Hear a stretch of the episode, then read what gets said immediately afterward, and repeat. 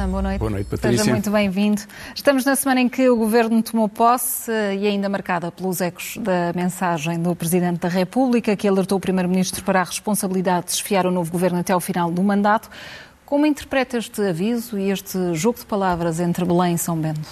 É um jogo muito curioso, aliás, uma semana muito marcada pelo regresso da atualidade nacional, eh, a tomada de posse e o discurso do Presidente, eh, a tomada de posse e o discurso do novo Presidente da Assembleia da República e agora uhum. aquilo a que se referiu à peça, o programa do Governo.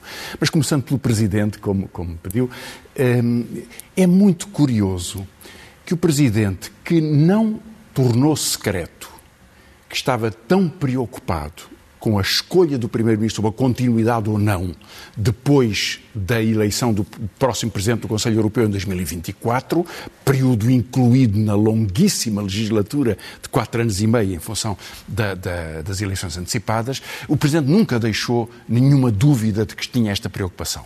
Mas o facto de o ter tornado público de uma forma tão incisiva, provocando, aliás, desagrado do Partido Socialista. Carlos César cai sempre em todas as cascas de banana. O que é facto é que entrou nesse debate com, mostrando essa irritação, mas torná-lo público quer dizer que o, que o Presidente ou não perguntou ou não obteve resposta nas conversas que teve, muitas que foram, com o Primeiro-Ministro e quis marcar o terreno sobre isso. Na verdade, há alguma surpresa, porque em nenhuma entrevista e em nenhum dos debates com os seus adversários políticos, ninguém perguntou ao Primeiro-Ministro a pergunta óbvia.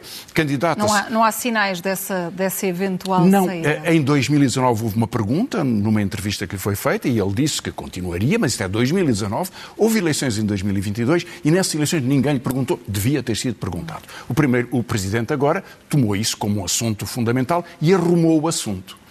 Na verdade, o Primeiro-Ministro, depois, por indireta pessoa, veio sempre dizer que cumpriria o mandato não seria possível outra coisa, porque, evidentemente, mesmo que o Presidente não suscitasse o problema, se daqui a dois anos o Primeiro-Ministro saísse com a história que já há do episódio Santana Lopes, era evidente que teria sempre que haver eleições. Aliás, o, uh, um dos candidatos à associação, Pedro Nuno Santos, tornou sempre claro que só seria uh, candidato a governo em função de eleições. Portanto, aconteceria sempre eleições. Agora, há aqui um jogo florentino que é curioso, porque António Costa, a única resposta que deu ao Presidente foi assinalar que o Presidente tinha-lhe tinha atribuído uma força pessoal uhum. na representação do eleitorado que o fazia comparar com a votação uninominal do próprio Presidente da República, que é o único órgão institucional, constitucional, eh, eleito por voto próprio. E, portanto, ele comparou-se a si próprio, atribuindo ao Presidente essa, esse paralelo. E, o que é engraçado. E assim sendo, António Costa fica refém do povo ou o Presidente da República fica refém do aviso à navegação? Não, eu, repara, uh, o caminho político é o que é. Uh, António Costa não poderia sair mesmo que quisesse. Ele poderia querer deixar em aberto essa possibilidade para ponderar uh, a hipótese mais em cima do acontecimento.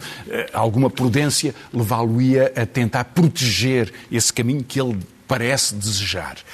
Que o Presidente não o queira é inteiramente compreensível, porque não se faz uma disputa impondo, eh, digamos, este, este arraso político de uma maioria absoluta para depois dizer, bom, agora eh, entretenho-me com outras coisas. Isso, isso, não se faz. Ainda por cima, nos próximos quatro anos, nós vamos ter um período mais difícil do que tivemos anteriormente. E já não foi pouco com a pandemia. E, que, e, Portanto... que, e assim sendo, que orientações é que deixou também esta semana o discurso de Augusto Santos Silva? Bem, eh, Augusto Santos Silva foi eleito sem grande surpresa surpresa, não com uma votação muito impressionante. Outros candidatos socialistas, noutras circunstâncias, tiveram muito mais votos. Fez um discurso muito consistente, ele é muito consistente nos, nos seus discursos. Deu depois uma entrevista que mostra bem o seu, o seu jogo de cintura.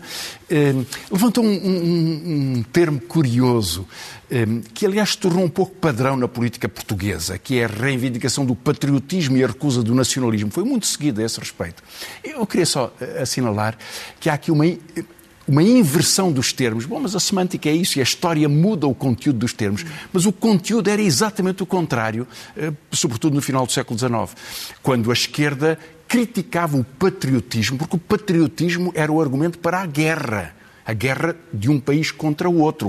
Uh, Karl Marx escreveu aquele texto célebre: os operários não têm pátria, não são patriotas. Bom, Mas no século XX é verdade que o, que o sentido foi mudando e passou a haver a concepção de um nacionalismo de libertação dos países oprimidos e um nacionalismo opressor, que era esta forma de agressividade, que é o termo que foi mantido entretanto. A recuperação do patriotismo é curiosa nesse sentido, contraposto como um sentido nacional comunitário, contraposto ao nacionalismo imperial agressivo.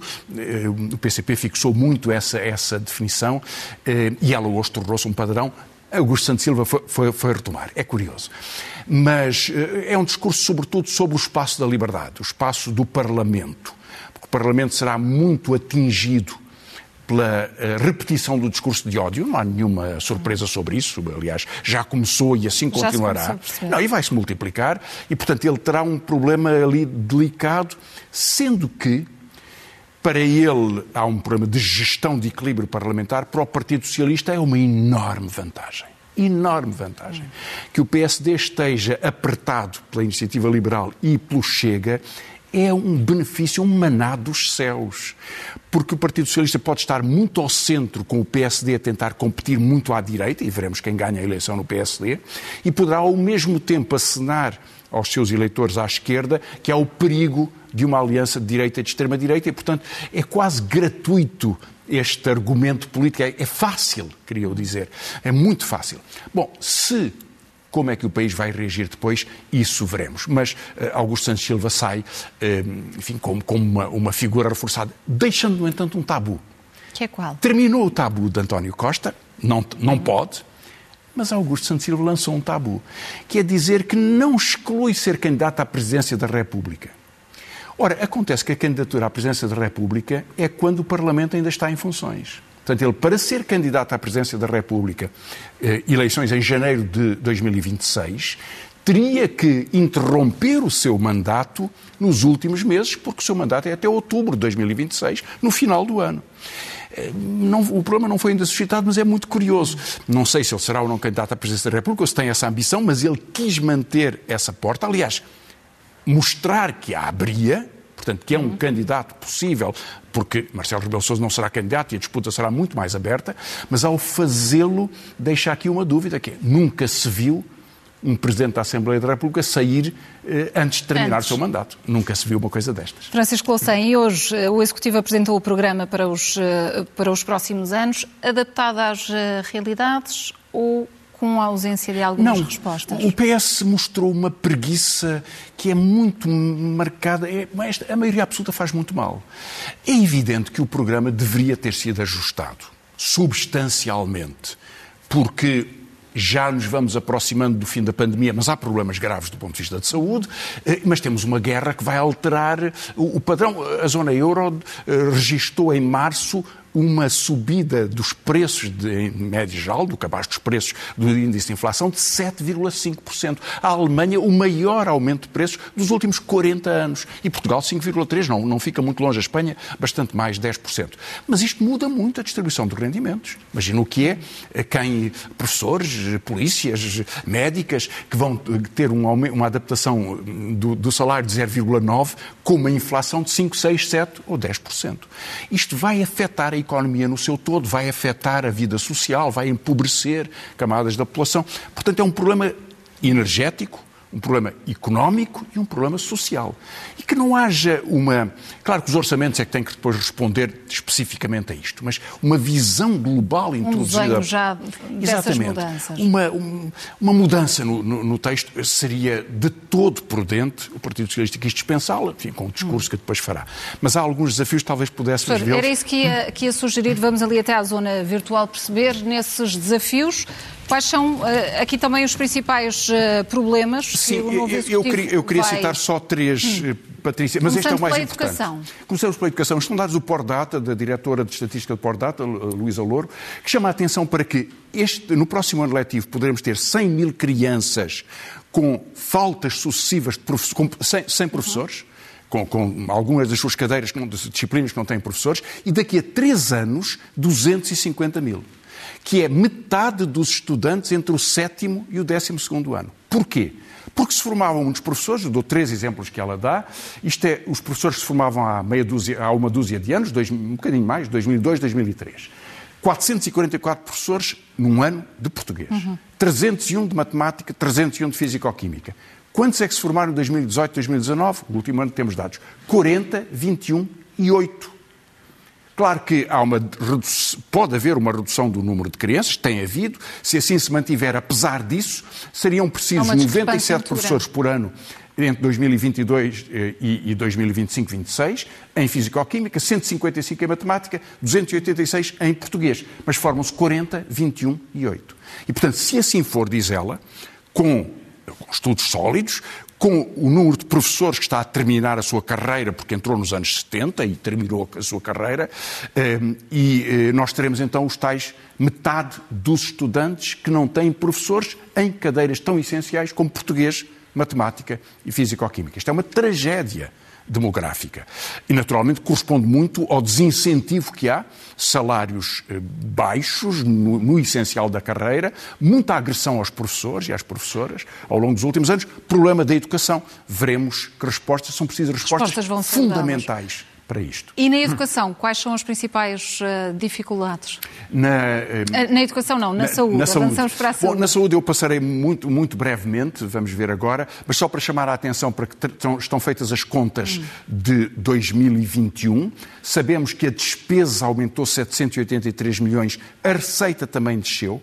Portanto, o déficit do Serviço Nacional de Saúde em relação ao que estava orçamentado, é 1.100 milhões e a dívida é 1.550 milhões. Já é próximo, já tem ocorrido noutros anos, depois há dotações especiais, mas há um déficit estrutural que continua. Depois falarei, de, enfim, noutras sextas-feiras, de problemas de profissionais. O Governo, no programa, abdica do velho princípio de cada pessoa deveria ter o seu médico de família, já não tem esse objetivo, deixou de o ter, e isso é um, registra uma, uma visão preocupante de, eh, de incapacidade estrutural de responder ao problema da democracia, da democratização da saúde, eh, nos termos, eh, enfim, que, que, se esperava que pudesse, pudesse ocorrer. Claro que houve um grande esforço do Serviço Nacional de Saúde durante o último ano, durante os últimos dois anos. Eu tenho sublinhado isso muito aqui. Também é natural que haja um aumento de despesa, mas isto é o que já foi orçamentado, sabendo da pandemia.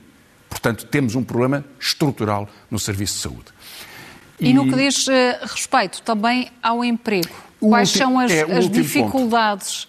Uma podem dificuldade ser, é, podem ser enfrentadas. Resulta de um relatório desta semana do Observatório sobre Crises e Alternativas, do Centro de Estudos Sociais, na Universidade de Coimbra, mas é a sua unidade aqui de Lisboa, um observatório que tem produzido informação muito concreta sobre desemprego, nós temos aqui uma ligeira redução do desemprego de 2020 para 2021, já temos dados de 2021, 350 mil para 338 mil, ligeira redução, bom sinal, mas diz o Observatório, atenção, há muitas pessoas que não contam como desempregados e são, foram considerados população inativa, porque não estão à procura de emprego por desincentivos, mas têm idade para trabalhar e muitos querem trabalhar. Chamam-se os subutilizados que são 396 mil em, 200, em, em 2020 e são 330 mil em, 200, em 2021, no ano passado. Ou seja, o desemprego verdadeiro das pessoas que estão à idade de trabalhar e que não conseguem, registados ou conhecidos estatisticamente, são 700 mil pessoas. E isto significa que o problema é maior do que o que se pensa, hum. tem havido algum progresso na criação de emprego. Eh, mantendo uma margem de precarização que é dramática. Os subutilizados, por exemplo, são sobretudo mulheres e são 40% dos jovens entre os 16 e os 24 anos. Portanto, já não contam nas faixas do desemprego, mas são desempregados. E, portanto, esses homens e mulheres são pessoas eh, que nos fazem falta e criam uma espécie de distorção social, de, de, de falta de resposta uhum. social. Aqui está um e terceiro temos problema. que perceber também como é que se consegue inverter esta que aparenta ser ser uma tendência. Sim, foi um dos grandes debates da, da, campanha eleitoral, será um dos grandes debates dos próximos anos, de que tipo de política eh, pode ser seguida para a criação de emprego, para estruturação produtiva, para a eh, qualificação das pessoas, enfim, para, para responder a esta crise. Professor, no que diz eh, a respeito ao programa de governo, já percebemos que pode ser ajustado consoante a guerra na Ucrânia, tendo em conta os desenvolvimentos deste conflito que leva já 37 dias. Agora, com as ameaças da Rússia de cortar o gás, o fornecimento de gás à Europa, quais são as consequências quase, podem, podem estar iminentes. Quase imprevisíveis. O acompanhamento da guerra tem, tem sido muito meticuloso pelos, pelos, correspondentes da SIC, enfim, de outros órgãos de comunicação. Um, Tem-se registado o um impasse militar, aliás, eh, que é em si próprio uma derrota política e militar uh, para a Rússia. A realidade do terreno pode estar a ser muito... Diferente daquela que tem, sim, tem sido relatada. Pode haver muita informação distorcida, mas é verdade que houve um ataque ucraniano pela primeira vez em solo russo. Isso é uma humilhação humilhação tremenda eh, para Putin, um ataque a um depósito de combustíveis, e é verdade que os russos não conseguiram a sua ofensiva rápida, o seu apoio popular e a conquista das principais cidades. E, portanto, como é que redefinem os seus objetivos? Já veremos. Mas este impasse agrava uh, as, as dificuldades de uh, uma solução que tem que passar naturalmente pelo fim da invasão e pela retirada das tropas. Hoje houve outro sinal também, que foi uma cimeira muito tensa eh, por videoconferência entre a União Europeia e, e a, China. China. A Presidente da Comissão e o Presidente chinês. Foi mais para demonstração pública, o que é um muito mau sinal, quer dizer que não há diplomacia. Hum. A senhora Ursula von der Leyen quis fazer declarações contundentes, até eh, pressionando eh, a China, sabendo que a resposta chinesa é sempre aquela resposta, a mesma, eh, não somos partidários da guerra, não queremos uma guerra quente, não queremos uma guerra fria, mas mantém a sua aliança com a Rússia, que aliás é um dos destinos das exportações de energia para a China, não é? Da Rússia para a China. O que é que pode acontecer hoje? Bom, na verdade, não sabemos. Veremos no fim do dia há mais alguma informação, se nos próximos dias há mais informação, porque eh, Putin assinou um decreto que impunha que a partir de hoje eh, os, as exportações de gás russas eh, para a Alemanha e para a Europa tinham que ser pagos em rublos. Bom, porquê? Porque ele quer que haja um. Claro que ele recebe os pagamentos em dólares ou, em euros, reforça as suas, as suas reservas, mas ele quer defender a cotação da moeda, fazendo com que haja depósitos em euros ou em dólares nos bancos russos, eh, transformados em rublos e pagos em rublos. Na verdade, a desvalorização do rublo depois da guerra, é bastante, do início da guerra, é bastante surpreendente. Houve uma grande queda nos primeiros dias e houve uma recuperação relativa. Bom, uma das explicações por isso é o controle de capitais na Rússia e é o facto de que a Rússia vende muito para a União Europeia mas mais de metade das suas exportações não são para a União Europeia ou para os Estados Unidos. E, portanto, continua a receber reservas e tem capacidade. Mais do que isso, a Rússia dirige com a Arábia Saudita a OPEP. E a OPEP é o principal produtor, quer chegar a 57% da produção mundial. E, portanto, apesar das pressões norte-americanas sobre o Qatar ou sobre a Arábia Saudita para desviarem a sua produção para trazerem para a Europa e resolverem o problema da crise energética da Europa, eles não querem porque tem relações com os russos, porque tem contratos de longo prazo, porque a Arábia Saudita vende muito mais petróleo à China do que à União Europeia e, portanto, não quer pôr em causa esse mercado.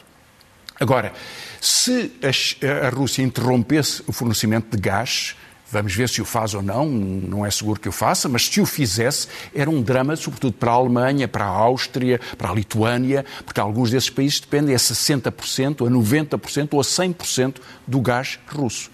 E repare, um grande produtor, que é os Estados Unidos, uhum. propõe substituir este fornecimento, mas o que o Biden diz é que até 2030 consegue substituir um terço do fornecimento russo.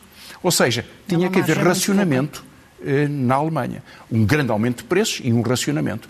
E a Alemanha não conhece racionamento. Hum. Os consumidores alemães não estão preparados para um choque deste e, portanto, isto pode mudar muito o panorama da política europeia. Se haverá ou não interrupção, ainda estamos para ver. Ainda estamos para ver o que vai acontecer. Francisco Louçã, muito rapidamente, uh, olhando ainda a nível uh, internacional, a vizinha Espanha apoiou e reconheceu a soberania de Marrocos sobre o Sara Ocidental. O que é que significa esta mudança, esta viragem Bem, política? Eh, há, há, vários dramas, até há um de que, de que, não há tempo para falar hoje, mas outro dia falaremos. A Amnistia Internacional fez um apelo muito dramático sobre o que está a passar na Guiné-Bissau, uhum. Eh, sobre os ataques, a eh, degradação social, enfim, o peso do narcotráfico na, na vida pública. Mas a grande mudança das últimas semanas foi a mudança de orientação do governo espanhol. A Espanha colonizava o Sahara Ocidental e saiu em 75. Eh, sendo o território ocupado por Marrocos e pela Mauritânia. A Mauritânia depois retirou-se e houve uma luta de independência. O Sahara Ocidental é tem uma população que, que, que, preza a sua, enfim, o, seu, o seu espaço próprio, a sua independência, recu, facto reconhecido pelas Nações Unidas, que aceitaram em 91 a organização de um referendo, até se comprometeram a organizar um referendo de autodeterminação. Ele nunca ocorreu. E passaram 30 anos.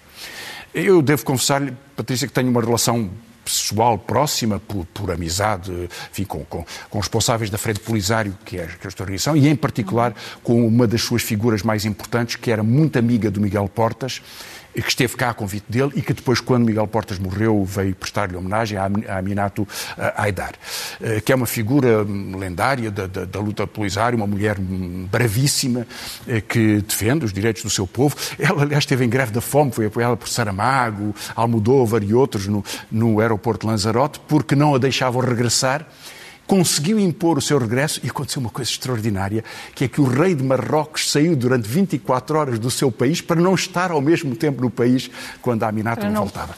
Bom, é, é, um, é muito surpreendente que depois de tudo isto, com tantos compromissos, o governo espanhol, o governo do Partido Socialista espanhol, tenha mudado de orientação e passou a aceitar o domínio de Marrocos, que promete uma autonomia própria, mas na, na verdade pretende colonizar e pretende, pretende ocupar em permanência este, este território. Só Trump tinha aceitado esta posição. A Alemanha aproximou-se disto também por estratégias eh, energéticas, porque a Argélia e Marrocos fornecem energia, enfim, são fontes de energia no norte da África, mas não se esperava que a Espanha abandonasse uma luta de, eh, de enfim, de, eh, está a ver quase 50 anos de, do reconhecimento por sucessivas decisões das Nações Unidas desta autodeterminação. É um facto político forte, com grande impacto emocional, político em Espanha e pode ter mais impacto ainda nos próximos meses. Nota final para, para um outro uh, momento que teve muito impacto esta eh, semana. Assistimos a uma agressão em plena cerimónia dos Oscars, relançou o debate. Foi um momento perfeito para percebermos o que distingue a comédia, o humor do que é a violência? foi, foi, sim, foi um momento imperfeito do ponto de vista de uma cerimónia dos Oscars, particularmente pouco, pouco emocionante, ehm, e foi muito discutido, mas eu só quero acrescentar duas palavras sobre isso, porque há, há vários tipos de humor, não é? Um humor muito eh, de agenda da agenda. E há um humor que procura públicos universais e que discute tabus e que, portanto, pode ser, é sempre crítico. As grandes, a grande escola do humor em Portugal, de Raul Solnado, Hermano José, Ricardo Araújo Pereira e outros, uh, muitas, muitas vezes incomodam. Outra coisa é uh, a insídia e a violência. Há sempre interpretações, lembremos-nos das, uh, das caricaturas sobre Maomé, ou do ataque ao Charlie Hebdo, em que foi assassinado Volinsky, um dos grandes desenhadores franceses, ou outros. Portanto, há sempre interpretações polémicas. Toca-se na religião, toca-se no futebol, toca-se uh, no que seja, e isso pode atingir pessoas. Neste caso, houve, Will Smith sentiu-se ofendido por uma alusão à sua mulher. Passar daí para, para a agressão, enfim, é, é gratuito, é absurdo, é grotesco, não tem nenhum sentido, mas uh, olhar para uh, o, o, a importância do humor na forma como percebemos a nossa própria sociedade, portanto, como um elemento da cultura e como um elemento da polémica que a cultura como a literatura ou como a arte, Provoca. talvez o humor mais diretamente, mas ele está também noutras obras, noutras formas de arte. Acho que isso faz parte do reconhecimento da nossa civilização. Francisco Lação, vamos às uh, sugestões de leitura desta semana. Começo precisamente por um um homem que foi muito posto em causa agora, Dostoevsky, na Relógio d'Água, o diário de escritor que ele escreveu na última década da sua vida, ele foi condenado à morte pelo regime czarista, expulso para eh, cinco anos de trabalhos forçados na Uh, Sibéria, depois voltou, uma grande figura da literatura russa e da literatura mundial, foi eh, posto em causa nesta vaga de russofobia e por isso é que eu trouxe aqui este livro, Diário do Escritor. Eh, Domingos Lopes, um ex-dirigente do Partido Comunista, um homem que se mantém muito alinhado à esquerda, houve outros que saíram do PCP e que fizeram outros percursos, escreveu a sua memória na Guerra e Paz sobre 100 anos do PCP. É, ele foi muito próximo do Cunhal e escreve a sua interpretação da história do PCP. Eh, Manuel Frias Martins, que foi professor na Faculdade de Letras de Lisboa, uma, As Lágrimas do Ulisses, Regimes de Cultura Literária. Ele escreveu sobre Saramago e sobre outros grandes escritores portugueses e aqui eh, eh, apresentam uma discussão sobre a literatura e as suas correntes atuais, como Frederico Pedreira, um virar de costas sedutor, literatura, poesia e teatro. E depois, duas memórias pessoais.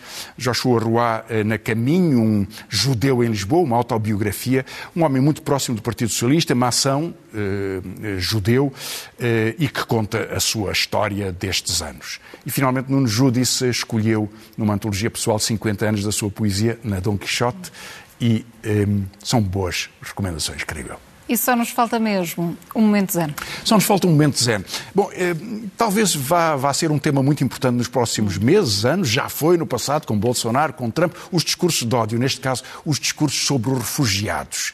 Não é possível à extrema-direita dizer que não se aceitam os refugiados ucranianos, porque eh, eles têm olhos azuis, mas o mesmo ódio mantém-se a outros refugiados que são as mesmas pessoas, são a nossa gente de todas as formas e, aliás, vítimas de guerras no caso, a guerra da Síria ou a guerra do Afeganistão, e vamos ver duas interpretações desse ódio por um português e um espanhol que dizem mais ou menos exatamente a mesma coisa. Vamos ver. Francisco Lação, boa noite, obrigado boa noite, e até para Patrícia, a semana. Muito obrigado. Nós temos que acolher aqueles que fogem da guerra, de uma guerra injusta e ilegal e de uma guerra de agressão. E não, estes refugiados não são iguais a outros, que vêm de Marrocos, onde não há guerra nenhuma, que vêm de sítios onde as bombas não estão a cair e onde não estão a ser invadidos. Não, estes não são refugiados como aqueles que vêm para aqui do Afeganistão por as nossas mulheres de burca. Cualquiera pode entender agora perfectamente qual é a diferença entre esos flujos de refugiados que hay ahora y las invasiones de jóvenes varones en edad militar y de origen musulmán que se han lanzado contra distintas fronteras de Europa en un intento de desestabilizarla y de colonizarla.